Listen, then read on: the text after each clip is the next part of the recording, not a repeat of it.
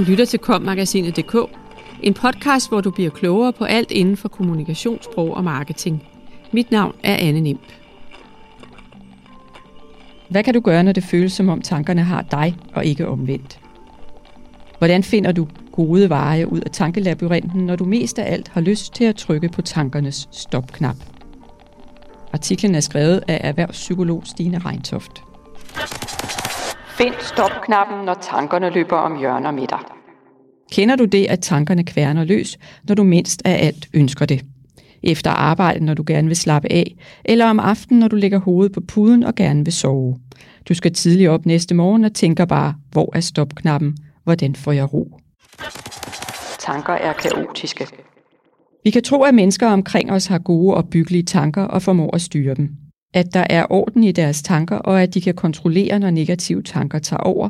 Men tro mig, de fleste mennesker kan skrive under på, at deres tanker er kaotiske fra tid til anden, at de springer uden mål og med, eller at de kører i ring om det samme tvivlsspørgsmål igen og igen. Også selvom disse mennesker på overfladen ser tjekket ud. For alle har tanker, der bevæger sig ind i ukonstruktive eller såkaldt negative mønstre. Tanker er bevægelige størrelser, som vi ikke har fuld kontrol over, hvor gerne vi end ville. I fritiden får tanker friere rammer. Hvordan tankemønstrene tager sig ud afhænger i høj grad af vores tilstand. Om vi er trætte, triste, glade eller måske overvældede. Når vi er fri fra arbejde og skal slappe af, har tankerne potentiale til at cirkulere i negative mønstre eller rundt om uønskede scenarier. Det gør de, fordi vi i vores fritid har mere frie rammer, hvor tankerne ikke er optaget af en bestemt opgave, et møde eller noget andet. Og er vi så i en stemning af tristhed eller tvivl, ja, så kan tankerne få fat i os på måder, som er ubehagelige. Tanker og følelser hænger nemlig tæt sammen. Faktisk kan det blive som at være i selskab med en meget kritisk sportskommentator, som kun får øje på fejl, mangler og triste egenskaber hos os selv eller hos andre. Og vi ville ønske, at vi kunne trykke på stopknappen og erstatte dem med opbyggelige, gode og beroligende tanker. Når tankerne kører i ring. Tanker er mentale konstruktioner, som hjælper os med at agere i verden ved at lære af tidligere hændelser og forudse nye. Tanker har oftest et billedindhold og et sprogligt indhold, tekst eller tale. Bevæger tankerne sig i negative cirkler, måske om det samme tema igen og igen, kan det trætte os og påvirke, påvirke vores virkelyst og handlekraft. Tanker, der går i ring, kan være som at se den samme film syv gange i træk. Man keder sig over handlingen, men drages ind i stemningen for dens egen skyld. Vi er rent evolutionært indstillet til at være på vagt over for potentielle farer. Derfor tiltrækkes vores opmærksomhed af historier om ulykker og negative eller bekymrende begivenheder. I coronatiden, som vi er i nu, er der selvsagt nok af frygtsomme scenarier at kredse om. Det kan være tanker som, kan jeg beholde mit job? Vil jeg snart kunne se min familie i England?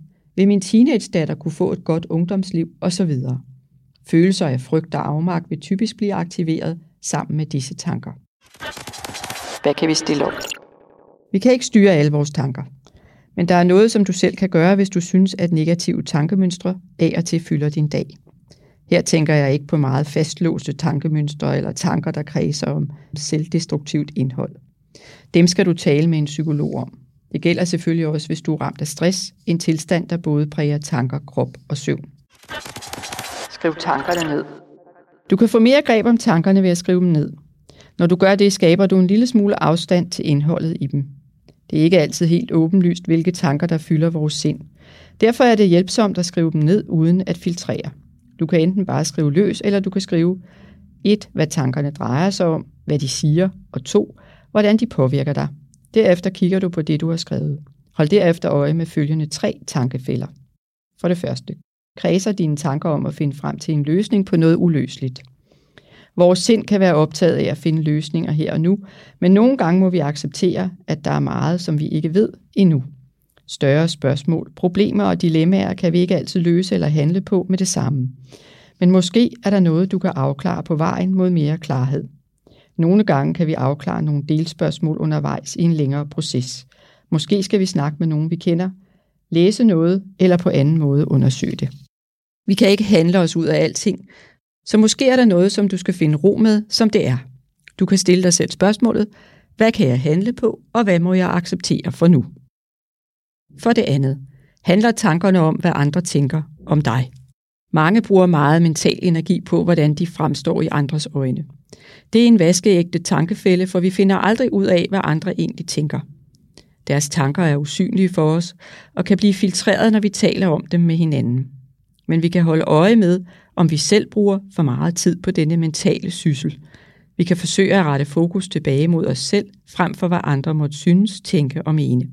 Når vi gør det, bliver det enklere at finde frem til vores egen ro og mærke egne behov. Så du kan spørge dig selv, hvor stor en del af tankerne handler om, hvad andre tænker om mig, og den måde, jeg fremstår på i andres øjne. Er det en stor andel, ja, så er det tid til at arbejde med dit fokus. For det tredje. Handler tankerne om at tage over for andre? Nogle gange kan vi komme til at tro, at vi skal handle på andres vegne, eller bare fortælle dem, hvad de skal gøre. Men her er vi igen ved en tankefælde. Du ved faktisk ikke, hvad der er godt og rigtigt at tænke gøre for andre.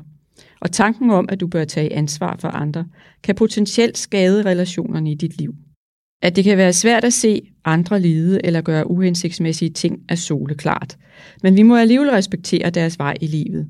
Vi kan selvfølgelig tilbyde vores hjælp, men andres issues må aldrig blive til dine issues. Her må vi afgrænse vores ansvar. Så du kan stille dig selv spørgsmålet, hvad er egentlig mit ansvar og mine issues, og hvad tilhører andre? Den indre kommentator. En ting er tankerne. Noget andet er, at vi kan forholde os dømmende over for dem. Vi kan synes alt muligt om vores tanker og være nogle meget hårde dommere over for os selv. Hvorfor tænker jeg altid så negativt? Hold nu op med de bekymringer om hans usunde madvaner. Giv ham lidt snor. Jeg er nok også den værste mor, siden jeg kan tænke sådan om mit barn. Vi kan udskamme os selv og være meget kritiske. Når vores indre kommentator bliver hård og ubarmhjertig, må vi øve os på at begynde at tysse på den. På den måde gør vi tingene enklere for os selv.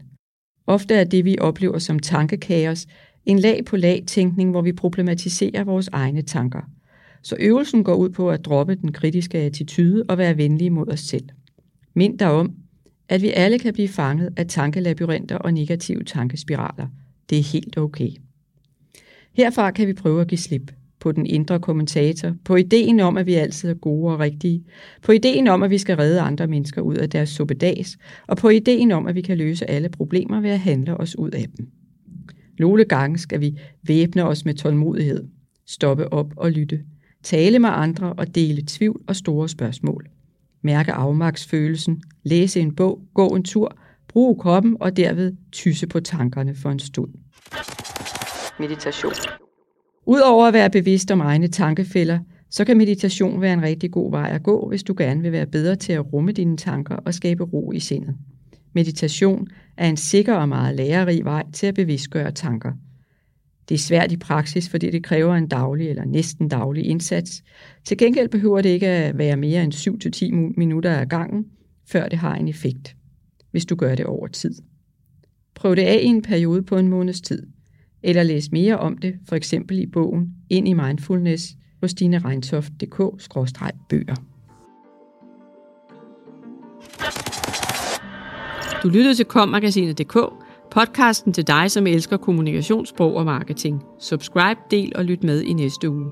Podcasten er indtalt af Anne Nimb og Ask Lermand, produceret af Mark Justesen Pedersen og udgivet af Kommunikation og Sprog.